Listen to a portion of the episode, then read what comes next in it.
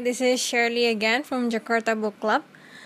Um, we want to invite you to join our next meetup, which is going to be held on June 11 from 11 a.m. to 2 p.m. So, the theme for this month is third world countries. One of the book that we will discuss um, is actually related to India and for this topic, I was actually going to read Midnight Children by Salman Rushdie.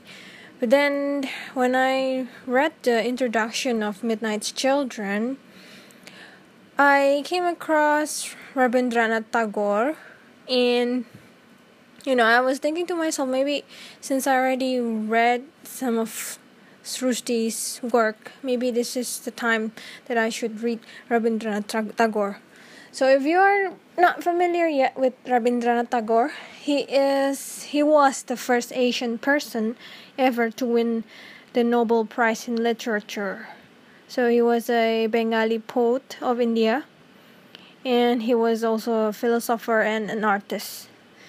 Um, this book is called The Home and the World which is originally written in Bengali but was translated to English by Sudre, Surendranath Tagore.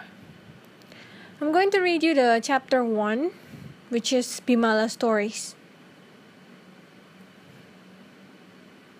Mother, today there comes back to mind the familiar mark at the parting of your hair, the sari which you used to wear with its wide red border and those wonderful eyes of yours, full of depth and peace.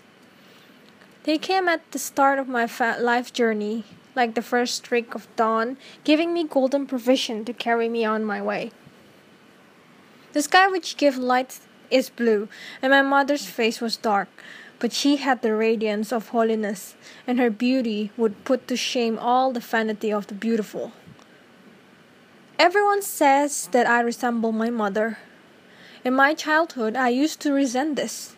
It made me angry with my mirror.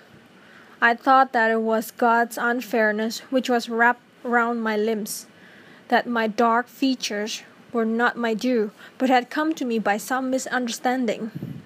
All that remained for me to ask of my God in rep- reparation was that I might grow up to be a model of that what woman should be as one read it uh, in some epic poem.